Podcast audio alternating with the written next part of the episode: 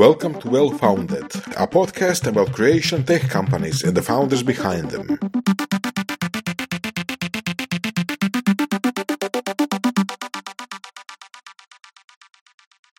Evo nas u još jednom podcastu. Danas e, je s nama Edo Mujkić iz Bite Me, odnosno Bite Me Nutritiona. Pokida. Tako, lijep pozdrav svima. I, na- I naravno tu je s nama i Ivan Voras. Jej. A, evo, tebe ću predstaviti Hajdi O. Čena. Jej!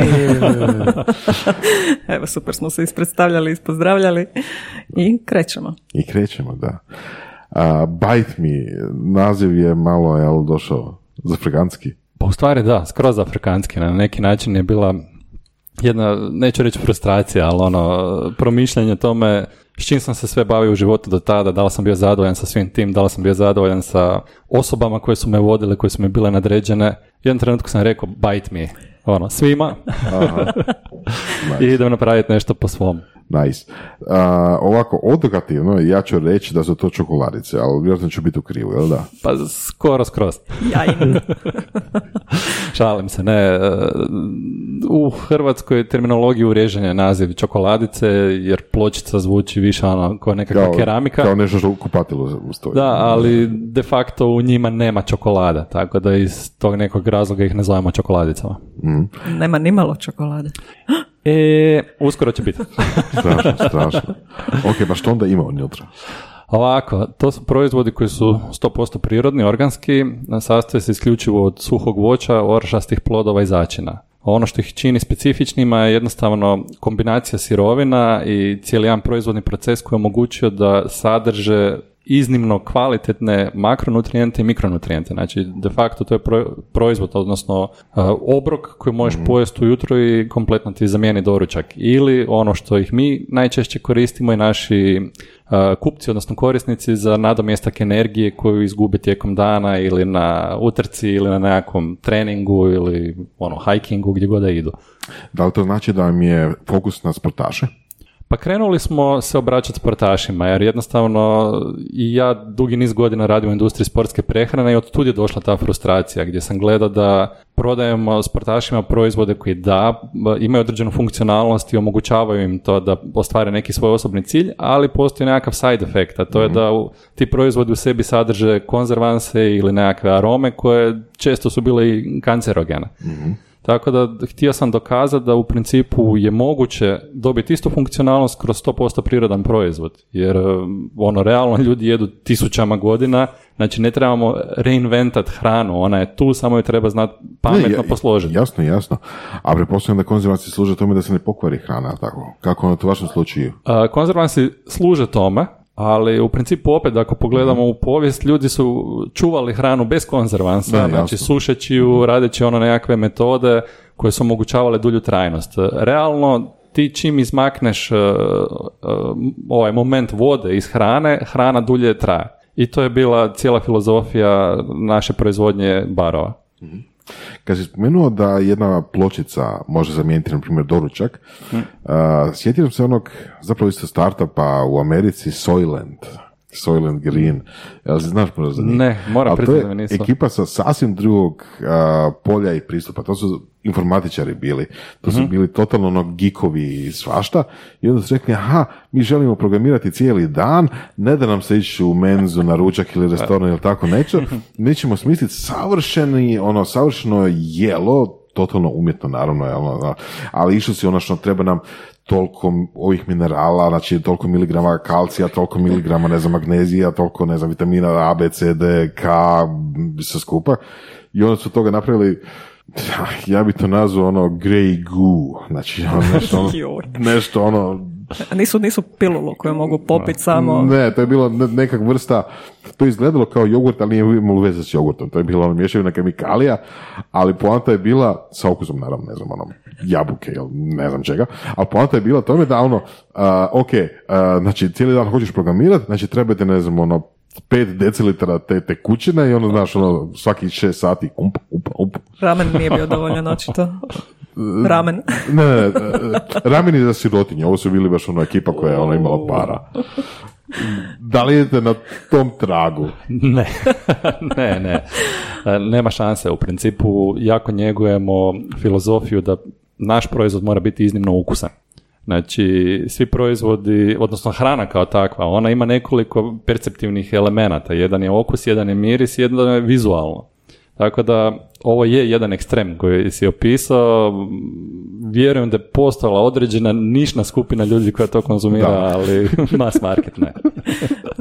Da, nije, nije učeo uspjelo mass market. Ko zna zašto. da, Evo, ja, ja mogu potvrditi da vaš proizvod zaista jest ukusan, ali ono Hvala. što mene zanima je kako je došlo do toga, šta jedan dan si se probudio, mi ćemo raditi pločice. Ove jestive. U principu ne.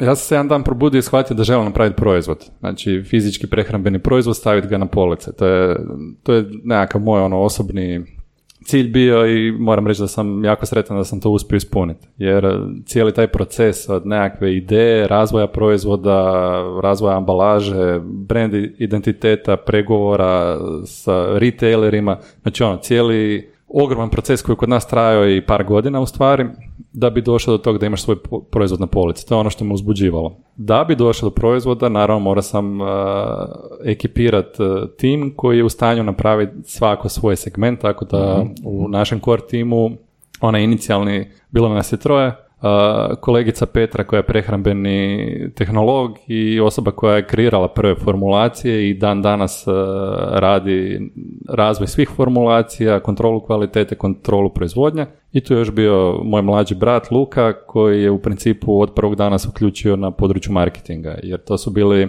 onako nekakvi stupovi koje smo shvatili da kad si u idejnoj fazi moraš imati e, dobre osobe za razvoj proizvoda i dobre osobe za prodaju što sam bio ja i za marketing što je bio Luka, a onda smo kasnije dodali financijaša da zaokružimo cijelu priču i da dođemo da, do ove faze da skupljamo nekakve investicije. Da.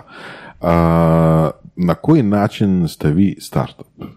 Dakle, a, imate ideju koja je inovativna, da ili ne? Da, Imate globalne ambicije, da ili ne? da, A, I tražite investicije za sve to, je li tako? Tako je. Sad smo već, odradili smo dva kruga investicija Da. do sada.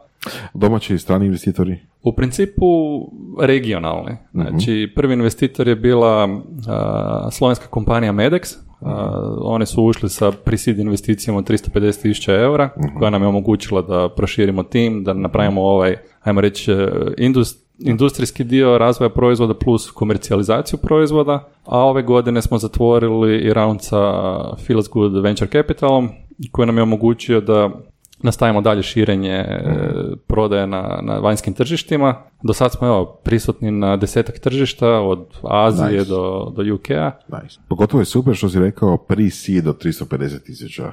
Da, da, da. Što je zapravo ok brojka, ali teško postigli- postizljiva barem u našim okolnostima. Pa teško je postizljiva i moram reći da je to bilo abnormalno puno sreće. Znači, definitivno, jer ono kad se danas sjetim, mi smo došli kod uh, Aleše, koja je vlasnica firme Medex, doslovce s vrećicom u kojoj su bile četiri kuglice ručno zamotane smjese koje mi tad jesmo prodavali u Vivas kafe barovima. Ali ono, smijeh, mi smo do tog trenutka uložili par desetaka tisuća kuna u nekakav ono prototyping, radili smo proizvode doslovce u garaži, ih miješali, testirali, sve ono što se sluša o nekakvim startupovima od prije 15-20 godina, to smo bili mi. Znači, vi ste ono, doslovno u garaži bili. Doslovno u garaži, doslovno u garaži. Kasnije smo uspjeli doći do razine da rentamo garažu koja ima minimalne tehničke uvjete za to. ovaj, ali da, bio je, taj, taj početak je stvari bio najzabavniji. Jako puno smo se smijali, zezali se, nismo bili opterećeni ničim. Ovaj, jednostavno smo rekli, idemo probat pa šta bude, bude. Sjećam se kad smo dogovorili prodaju u Vivas barovima, to je tamo bilo eh, na moj rođendan, ono, osjećao sam se ko na eh, vrhu svijeta. Koji rođendanski poklon. Da, da, rođendanski poklon, totalno. Nice. I onda ono krenulo, počeli smo se više integrirati u startup scenu. A, Zagreb Connect je bio ono prvi event na kojem smo se prezentirali, pičali, nismo dobili, bili smo šesti, prvih pet je dobivalo nagrade, ovaj, to je novčanu nekakvu podršku, ali ajde, dobili smo prostor, dobili smo ono nekakav ono osnovni setup da ne moraš brinuti o nekakvim režijama i uredu i tad smo shvatili da idemo malo ozbiljnije u cijelu priču. I na tom eventu smo u stvari upoznali jednog gospodina koji nas je povezao sa firmom Medex i to su ti naši prvi, prvi koraci, prva učenja. Sjećam se kad smo radili biznis plan i financijski plan s kojim smo trebali doći pred Medex, prva verzija kad sam mu pokazao, on je ono rekao, kaj ti je to, ono, daj, molim te, ali vidi se da su to djeca radila. Dakle, da, bilo je puno učenja i razvoja po cijelom putu. To mi zvuči kao da se našli strateškog partnera. Da, da, da. da. Medex je tu definitivno na kraju bio strateški partner. Mhm. I mislim još uvijek je u cijeloj priči. Oni nam i rade distribuciju proizvoda u Sloveniji. Mhm. Obzirom da imaju jedan od opremljenijih laboratorija u ovom dijelu Europe za razvoj proizvoda, dosta smo koristili njihov tim i njihove usluge u, diskusijama, ajmo tako mm reći, ne nužno u samom razvoju proizvoda, ali realno ono što je činjenica, mi kad smo krenuli u to nismo znali što nas sve čeka. Velika je mogućnost da smo znali da ne bi to ni napravili. Velika mogućnost. Ovako smo išli stvar po stvar, problem po problem i ideš svaki dan korak naprijed.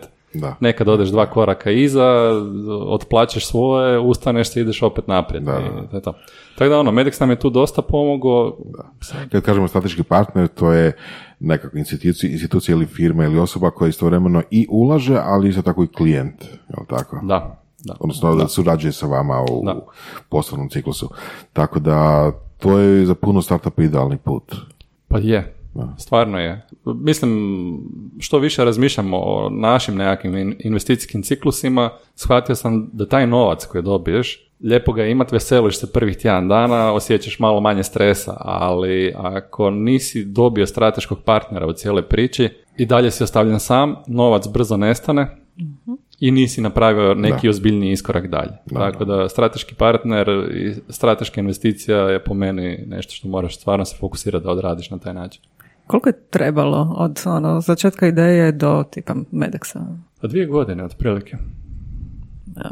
Dvije godine, s tim da, ajmo reći, mi tu štopericu nismo upalili ono, dvije godine ranije, jer u tim trenucima sam ja imao drugu firmu koja je radila business development za brendove, internacionalne brendove sportske prehrane. I ovo je bio nekakav ko hobi koji nismo, nismo trčali, znači smo ono laganini, pa je trajalo dvije godine cijeli proces dok nismo došli do nekakvih ozbiljnijih e, i formulacija i registracije proizvoda, znači ono nekakvog prototypinga koji je bio spreman za ovu minimalnu komercijalizaciju. I tek tada smo mogli doći pred Medex.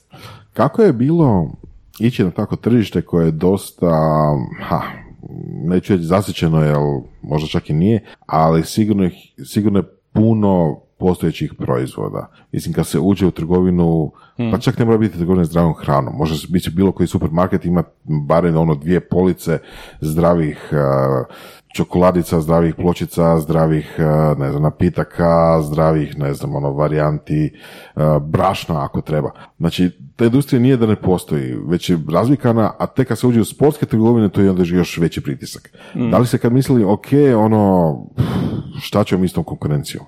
Pa definitivno jesmo odmah od prvog dana. Činjenica je da je to tržište prezasićeno. Nije zasićeno, nego prezasićeno. Stotine brendova se bore za tih dva metra police. Uh, ono na što smo mi računali u stvari branding i promocija. Jer smo smatrali da neke stvari znamo odraditi bolje nego drugi. Zato je naziv Bite Me. Uh, provokativan je, dovoljno simpatičan, ima na neki način call to action, zovete za grizi u proizvod i pamtljiv je. Znači ne postoji osoba koja ga ne zapamti kad mu izgovoriš, a pogotovo za anglosaksonsko područje gdje je naš nekakav uh, core fokus, uh, jako dobro prođujemo. uh Da li to znači da već izvozite, odnosno prodajete u Americi?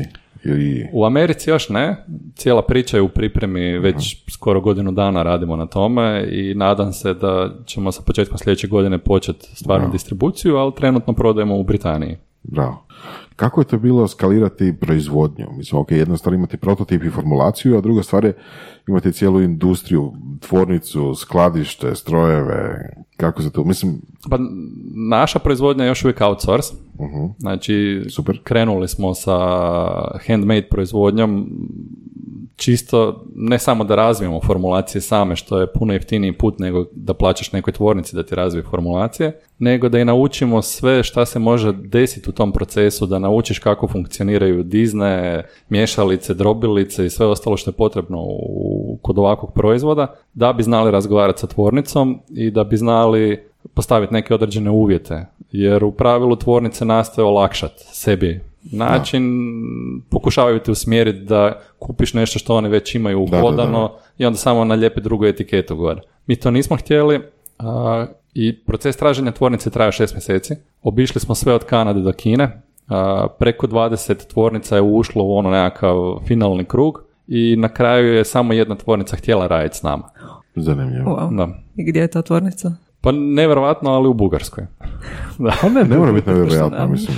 A mislim, da, ne, na kraju logistički gledano ispalo super za nas, ali očekivali smo da će u principu ta high-tech tehnologija indu, tvornice biti prije u nekakvoj zapadnoj europskoj zemlji nego u Bugarskoj. Jer strojevi koje koriste su fantastični, to su state of art, uh, ultrasonične rezalice, znači nešto što većina tvornica iz ove kategorije nema. Da.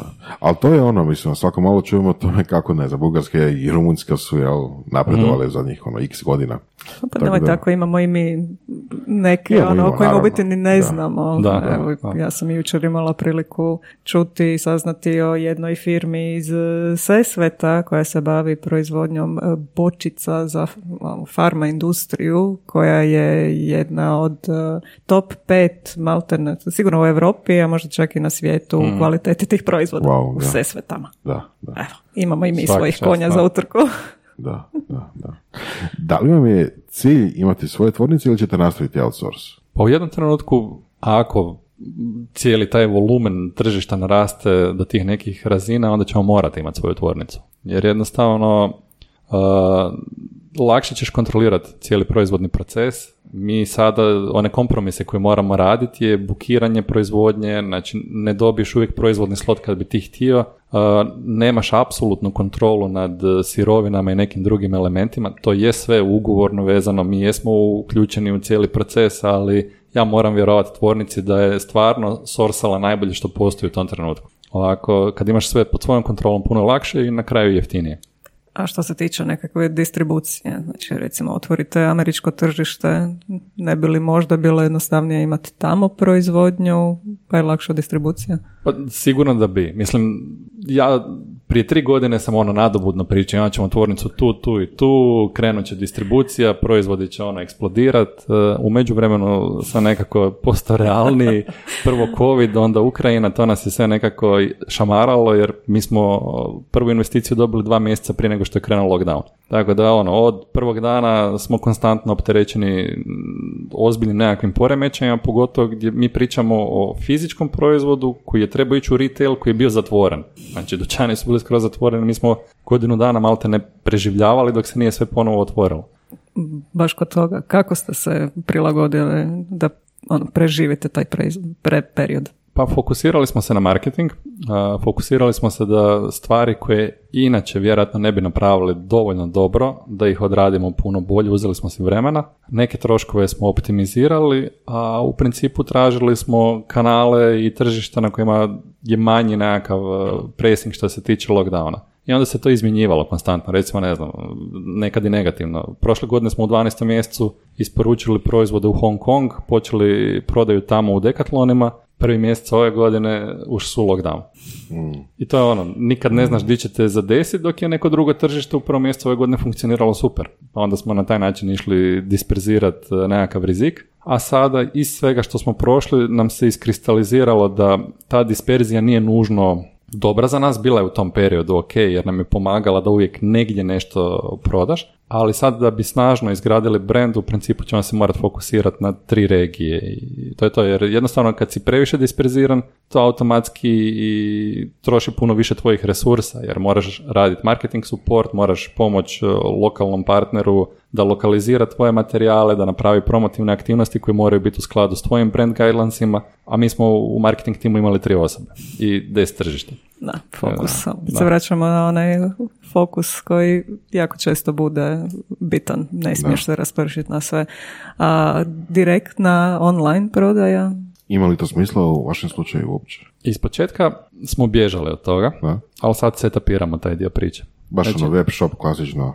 Web shop imamo i on funkcionira, ali nismo nikad ulagali pretjerano u njega. Uh, problemi s kojima smo se suočavali taj da logistika šipanja van Hrvatske je urnebesno skupa uh, i to nema smisla. Sad imamo hub u Britaniji i setapiramo hub isto u Njemačkoj pa će vjerojatno to ići nešto lakše i odlučili smo ipak uh, krenuti u priču s Amazonom. Amazon nas je bio zvao kad prije godinu i pol su nas zvali u svoj vendor program jer su nas bili vidjeli da smo dobili nagradu na jednom od najvećih svjetskih sajmova sporta i prateće industrije ali smo tad odbili tu suradnju jer nas je bila strah uh, često retaileri kad vide da si na Amazonu ne žele surađivati s tobom jer se boje da će Amazon raditi dumping cijena i s druge strane Amazon isto ima tu jednu filozofiju da uzme novi proizvod koji mu je interesantan, testira ga, kad vidi da to ide dobro, mhm. onda napravi private label.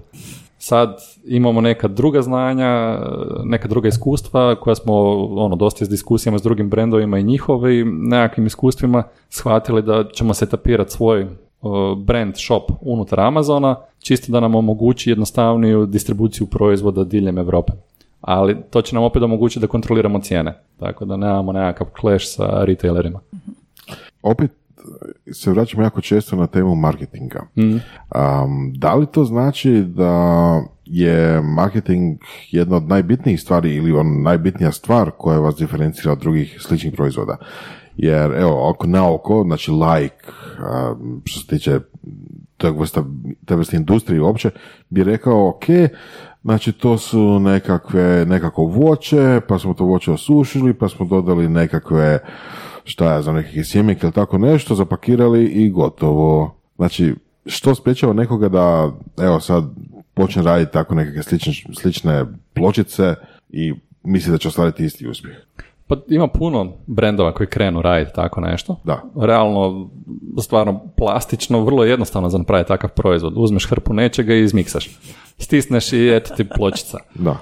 S te strane da, a s one druge strane, organoleptičke, nutritivne itd., to je puno kompliciraniji element, jer moraš napraviti proizvod koji je jestiv, koji je a, sljedeća stepenica ukusan i sljedeća stepenica pamtljiv, što se tiče tog nekakvog experience jedenja, a onda uz to još nastojati da taj proizvod nije krcat šećerima, recimo naše pločice su niskog glikemijskog indeksa mhm. i to je jedina energetska pločica u svijetu koja ima nizak glikemijski indeks, što ne bi očekivao. Ono, obično su da, nakrcane šećerom. Bogate su proteinima, bogate nezasićenim masnim kiselinama, bogate vitaminima i mineralima, što kad kreneš u dublju analizu, vidiš da da, da sve ostalo što je na tržištu nije ni približno slično tome. E sad, teško je to iskomunicirati e, end consumeru kad dođe u da, Lidl na policu i vidi pločicu na kojoj isto piše vegan, gluten free, organic i košta 3 kune i naša košta 16 da, kuna. i blagoslovio ga dala i lama i ne znam. Da, e. Vidjeli smo na televiziji, Oprak je pričala o tome. Upravo tako. Tako da marketing tu ima ogromnu ulogu, ali ono što smo isto detektirali, inovacija formata proizvoda ima ogromnu ulogu. Tako da nama barovi s kojima smo krenuli, iako su i dan danas, e, tri godine kasnije, svjetski vrh. Znači, možda imaju dva brenda u svijetu koji su približno kvalitetni ko mi, što se tiče svih ovih aspekata koje sam nabrojao. Kupci to ne razumiju, ali ono što vide, vide naše kukije koje smo lansirali, to je u principu bar pretvoren u kuki sa mekom sredinom unutra, podsjeća na lava cake i ljudi okidaju na to. To je jednostavno, nema sličnog e, na policama, ukusno je, atraktivno i tu smo evo recimo napravili jednu inovaciju koja nam je omogućila puno bolju prodaju. Da. A sad, ono što smo na početku emisije e, komentirali, da li ima čokolade. ove godine lansiramo protein kuki, obliven bijelom čokoladom. I to je nešto što... start. Pa, da. baš bijelom.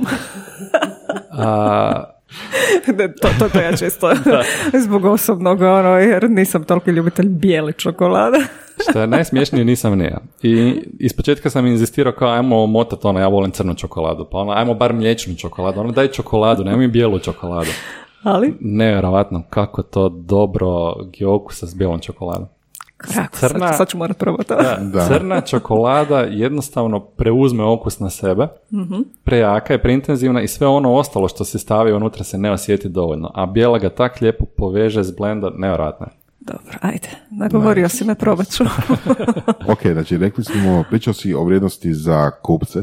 Da, da. A da li onda tek nakon toga dolazi vrijednost za investitore? Odnosno, da li investitori u tvom slučaju ili u tvom iskustvu gledaju koliko ste ih prodali u godinu dana, odnosno koliko vam je ono cash flow, revenue i zarada mm. i tek onda idu investirati ili ih ipak dobijete na prognozu budućnosti više nego na trenutne podatke? Pa do sad smo više išli kroz nekakvu prognozu budućnosti. mm Jer ono što je činjenica, znači u nekakvom food sektoru uh, nema toliko puno startupova, to je prvo i nekakav uh, univers investitora koji ulažu to, pogotovo u regiji, nije pretjerano velik.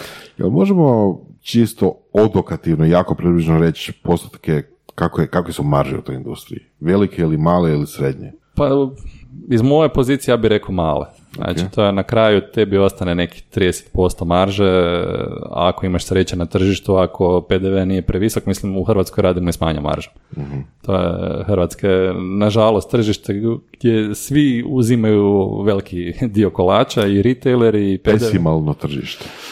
Da, da, da. A sva sreća postoji druga tržišta. Da.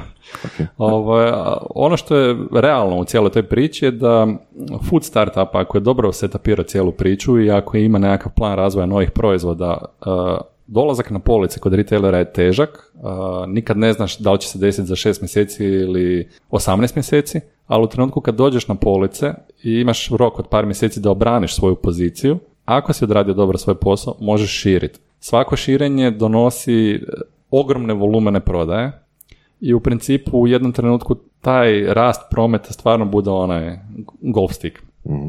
Tako da to je, to je nešto što je interesantno kod food startupa, ali onaj prvi dio palice zna potrajati. Da. Treba doći do toga. Da, da. Ali ako se ja ne varam, e, nisu vam samo novi proizvodi kao takvi vizija. Želite imati još i nekakve, znači proizvodi fizički, želite imati nekakve ono malo tehnologije oko svega toga i komunikacija sa korisnicima, krajnjima i nekakva možda personalizacija kasnije.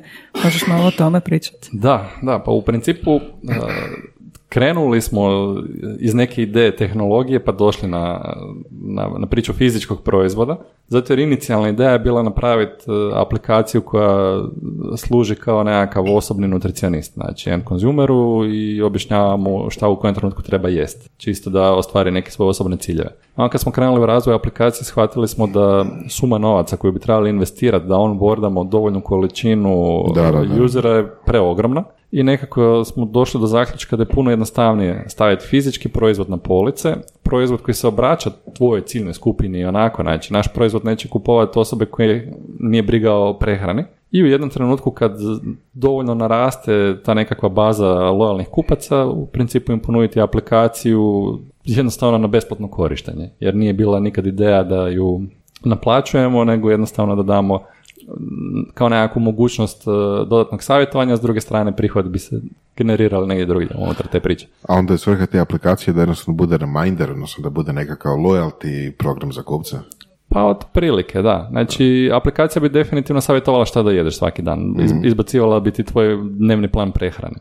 mm Da ostvariš svoj određeni cilj. To je, to je bila neka inicijalna faza, a naravno unutar nje onda ide i product placement i ne mora biti product placement, može biti restaurant placement, može biti svašta, znači ono neka njena primjena je dosta široka. To je jedan segment e, tehnološki koji smo u principu htjeli integrirati, drugi je znači igranje sa subscription modelima, sa novim kanalima distribucije, na, na neki način povezivanje sve više i više sa tehnologijom i u klasičnoj, ajmo reći, prodaji i u nekakvom savjetovanju. Da vidiš, subscription model baš zadnje vrijeme često čujem kao nešto što se u food industriji općenito događa. uh Ima par velikih firmi u Americi, mislim da, da li ih nazva startup ili ne, koji dostavljaju svaki tjedan ili svaki, ne znam, dva tjedna određenu količinu namirnica po tvojoj želje i onda, ono, to ti je dosadno na x ručaka ili x večera ili mhm. tako nešto. Pa, zapravo, full dobra ideja. Mislim da tako nešto super mogu funkcionirati i za, i za zdravu prehranu, ali tako, i za sportaše. Pa definitivno. Mislim, sjećam se ono, prije tri godine kad sam uh, tim potencijalnim investitorima bio prezentirao da ćemo mm ići na subscription, onak, bljedo su me gledali i rekli ti nisi normalan, to neće proći. Da, Očito prolazi. Ali prolazi vrlo jednostavno. E, navike potrošača se mijenjaju. E, kupci nastoje što manje vremena trošiti na nabavku proizvoda koji su im bitni. Ako dođeš u fazu da si im dovoljno e, bitan, da te konzumiraju redovito, onda im rješavaš pain sa subscriptionom.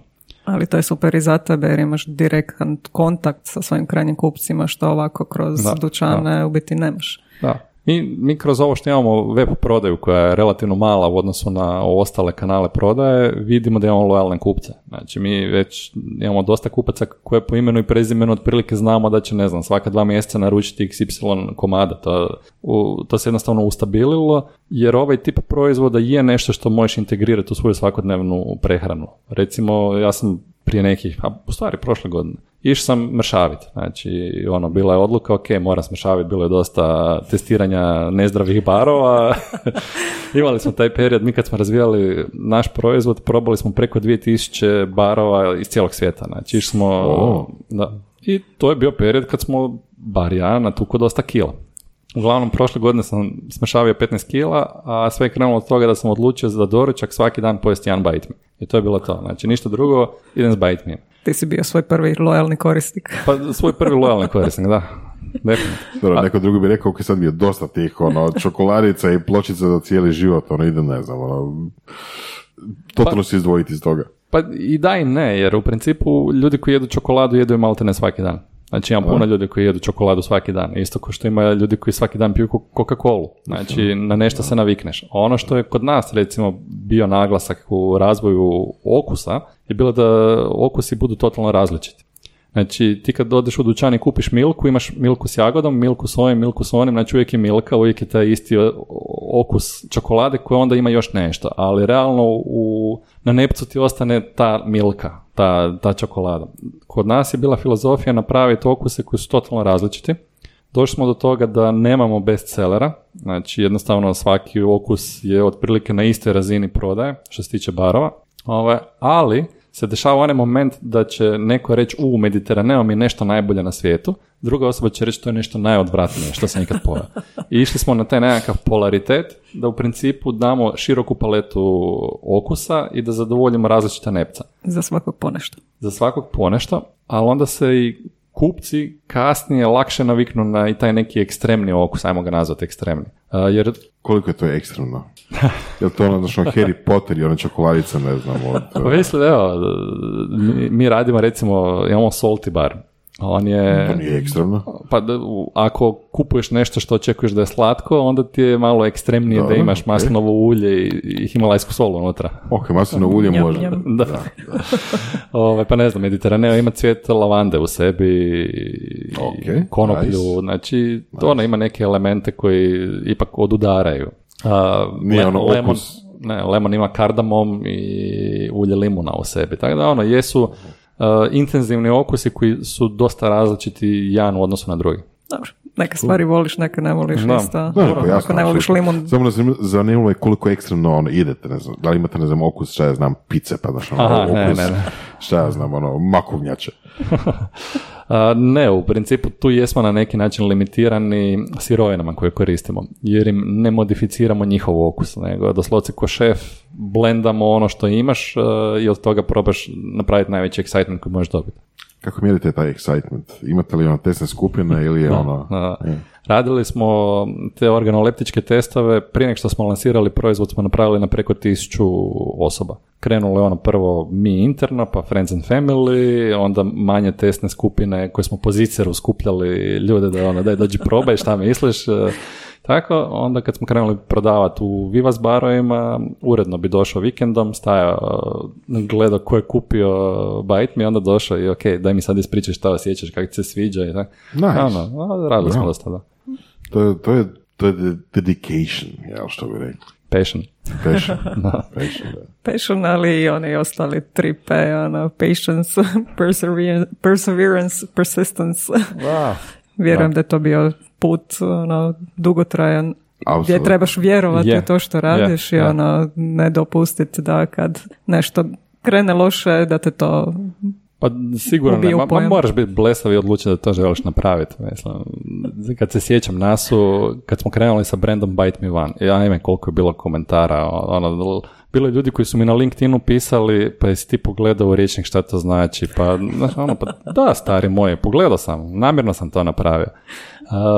Onda koliko puta su rekli da s tim proizvodom nećemo uspjeti, prevelika je konkurencija, preveliko, preteško ono, nije vam dovoljna marža, di ćete proizvoditi. Znači, konstantno smo u principu stalno gledali nekog ko nam poentira probleme s kojima ćemo se suočiti. Ja rekao, ok, ali odlučio sam to napraviti. To je to, pusti me da napravim i pogriješim.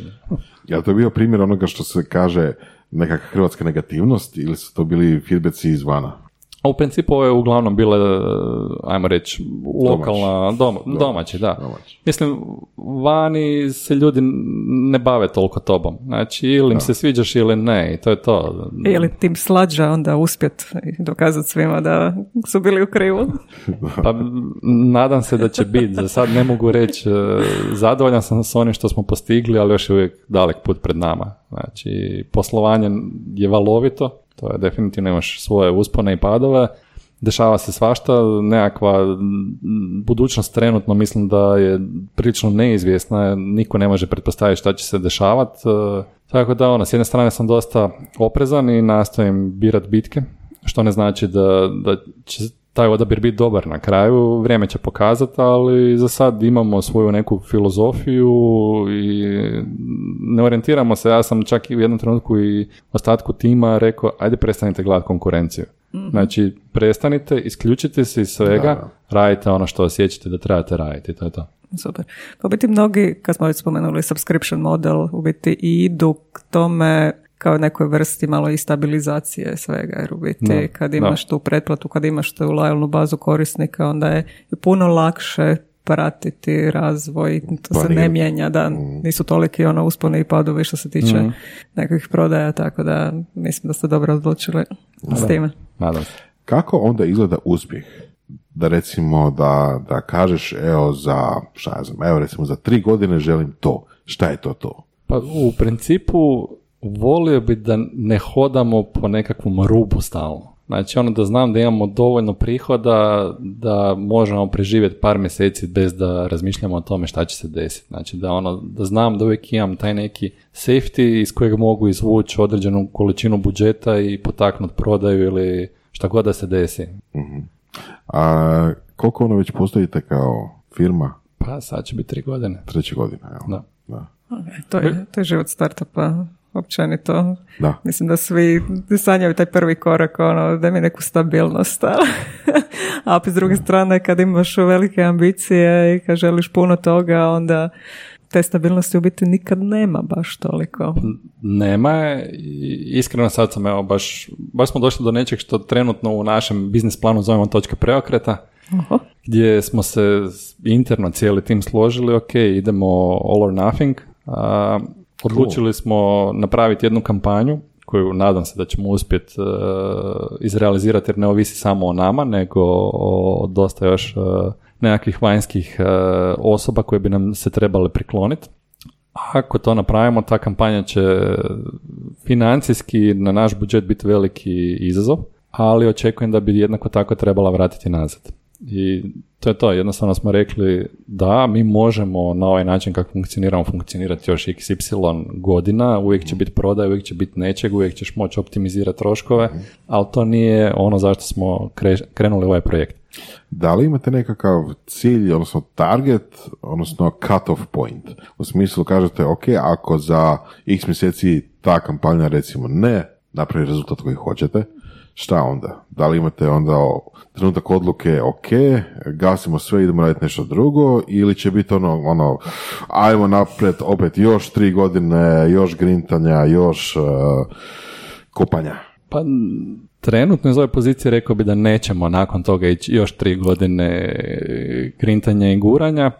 Imamo fantastičan proizvod koji planiramo lansirati na jesen. On mora biti ispraćen fantastičnom kampanjom. To dvoje zajedno treba polučiti uspjeh. A ako ne poluči uspjeh, onda znači da ili mi nismo sposobni to napraviti ili tržište nije spremno za ono što mi nudimo tržištu. Po svim trenutnim pokazateljima proizvod koji planiramo lansirati je inovacija u kategoriji healthy snackinga slash protein snackinga, što je izrazito jaka uh, kategorija u konstantnom uzletu i nudimo nešto što je u principu na neki način jako interesantno svim kupcima. Po svim testiranjima koje smo odradili do sada, vjerujemo da će se to iznimno dobro primiti. Znači, samo trebamo ljudima objasniti di kupiti. to je to. Samo. Samo. A gdje kupiti? Recimo sada neko želi nakon slušanja otići kupiti. Gdje, gdje može kupiti? Pa u Hrvatskoj smo trenutno prisutni u manjim biodućanima, onda u lancu bio i bio, koji radi fantastičnu prodaju, znači njima su police redovito prazne, to svaki tjedan dobijamo slike, ono, evo opet se rasprodalo. Super. Kaufland, Bipa, tako da ono, to je... Super, super. I web shop, je tako? I web shop. A ako ste u Sloveniji slučajno, e tamo smo, Tuš, Mercator, Leclerc, uh, Miller, ono, svuda. Tamo ne možeš proći 100 metara bez da nađeš Bajde. Pa odlično. Uh, rekao si desetak tržišta, ali tako? Da. da. Daš možda nabrojati ostale? Tih ostalih desetak. znači imamo Poljsku, Estoniju, Britaniju, Hong Kong, Njemačku, sad smo potpisali ugovor za Austriju, jučer mi je stigla potvrda Portugala, prekjučer Cipar, pokrenuli smo Ameriku, šta još ima? A dobro, bilo je nešto švedske, danske, ali to se malo smirilo. To je skroz široko, znaš, ono.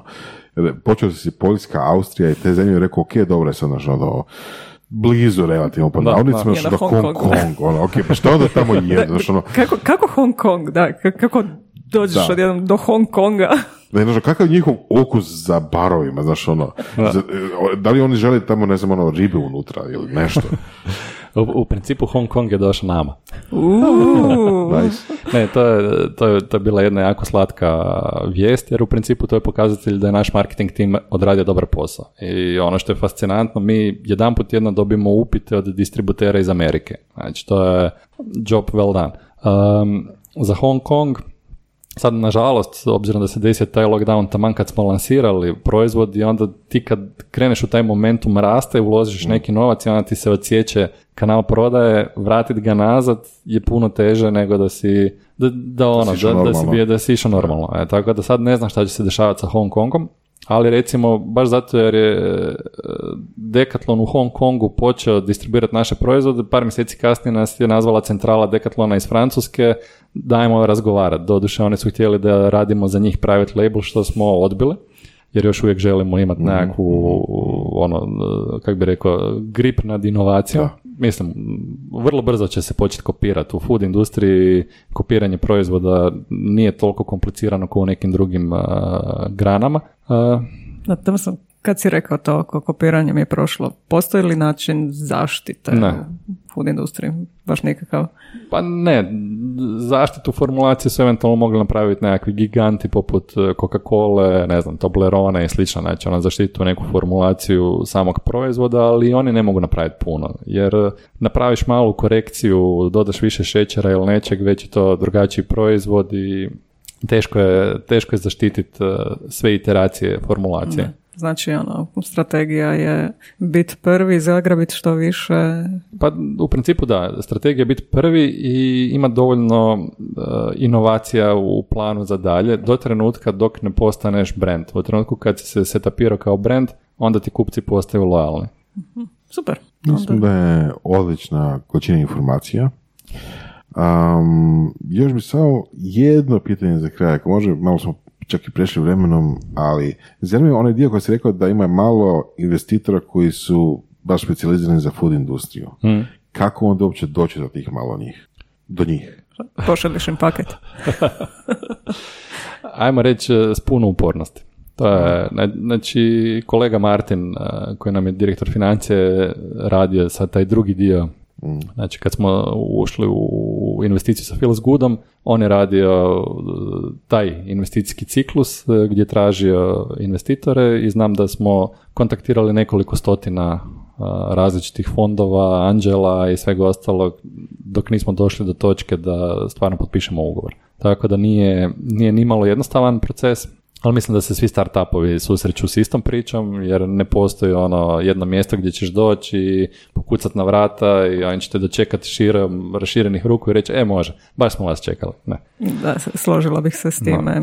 to mi je specifičnost vaše niše, to je specifičnost startupa. Pa da, da. Ono što je recimo malo specifično kod nas je to da većina fondova iz kojima smo ušli u razgovor su tehnološki i onda su često u finalnim krugovima rekli ali mi ne znamo ništa o foodu, ne znam kako to funkcionira, a vi još malo rastete pa ćemo onda. Javite nam se. Da, otprilike. da. Tako je to, život startupa. Ja. Hvala na dolasku, hvala na razgovoru hvala. i idem probati čokoladicu. Super, vesele me. Super, sretno sa svim planovima dalje. Hvala vam puno. Čujemo se.